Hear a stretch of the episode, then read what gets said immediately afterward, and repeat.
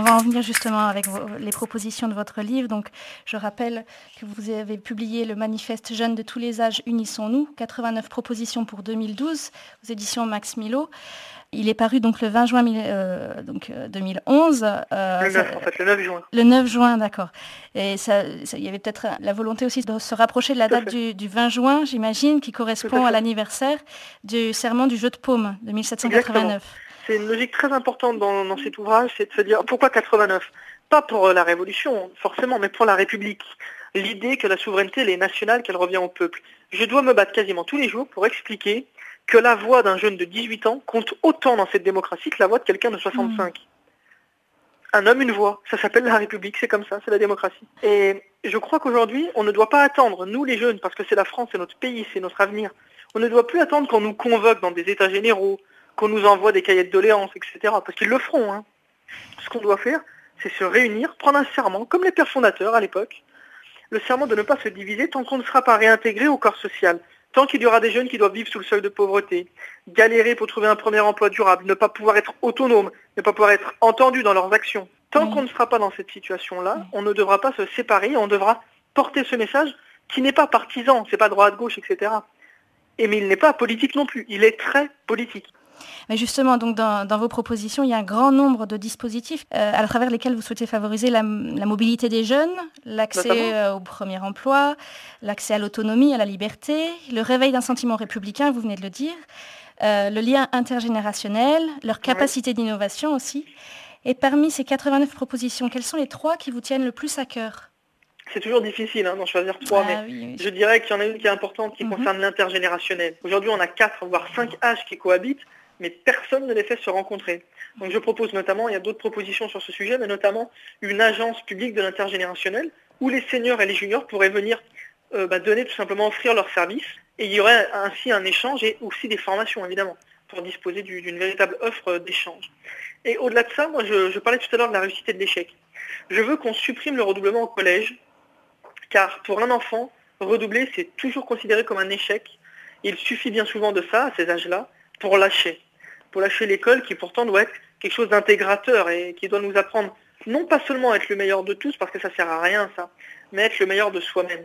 Et ça, c'est une logique qui est importante dans le bouquin. Ce que je propose à la place du redoublement, c'est qu'on fasse des écoles ouvertes, qu'on fasse des écoles, euh, des classes, pardon, euh, tournées vers l'éveil culturel, etc. Ça, ce sont des choses importantes pour réapprendre à aimer aussi l'école. Et vous croyez que les jeunes euh, auront le désir de retourner en classe les, les week-ends? Vous proposez d'ouvrir les écoles le samedi ce que je propose, euh, c'est que pendant les vacances scolaires, il y ait des écoles ouvertes. Donc les professeurs le matin leur font du soutien scolaire pour être au niveau, pour récupérer un petit peu, si vous voulez, le retard. Mhm.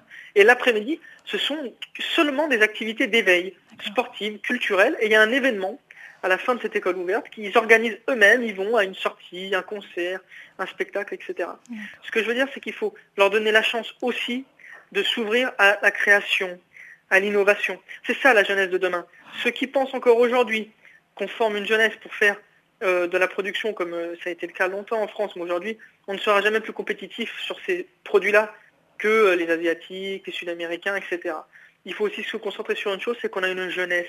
C'est une richesse dans ce pays qui est quand même formée, qui a un esprit, et on doit en faire une jeunesse extrêmement créatrice, innovante. C'est le meilleur plan de relance pour notre pays, mais pas seulement économique et social d'ailleurs, mais aussi moral, éthique. Maxime, vous avez 21 ans votre expérience personnelle, professionnelle, politique va vous faire grandir encore, on l'espère. Vous sentez-vous libre d'affiner vos convictions et de revenir sur certaines de vos propositions dans l'avenir? Je me suis à peine posé la question, vous savez, tellement je me bats tous les jours pour changer l'état d'esprit de plein de Français qui voient la jeunesse comme une menace. Donc ces propositions, elles viennent du fin fond de mes tripes, elles viennent, vous l'avez peut-être compris en les lisant, de beaucoup de situations aussi humaines qui sont vécues par moi, par d'autres autour de mhm. moi. Elles viennent de beaucoup d'idées de l'Association des jeunes de France, mon association. Et c'est vrai qu'il y a une véritable, comment dire, globalité là-dedans. Ceux qui me disent, mais certains vont récupérer quelques propositions et les faire, etc. Ce que je veux, c'est une politique publique de la jeunesse. Quelque chose de global, de cohérent, sur le long terme, et pas seulement deux, trois mesurettes, parce que c'est ça qui fait la faillite de toutes les politiques tournées vers la jeunesse. Donc c'est très cohérent, et je ne toucherai pas une ligne de mes 89 proposition. Ma dernière question, euh, elle est un peu une question de recruteur, mais après tout, un électeur est un petit peu un recruteur. Euh, vous vous voyez où dans cinq ans? Enfin, 5 ans, c'est difficile parce que j'espère que dans 5 ans, euh, nous aurons réussi avec tous les jeunes qui souhaitent s'associer à cette démarche à mettre en place une politique publique de la jeunesse. Alors j'aurai un peu plus de temps pour moi à partir de là.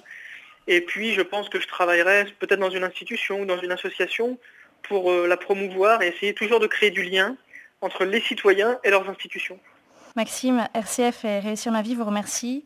Nous vous souhaitons de regrouper rapidement vos 500 signatures. Merci beaucoup.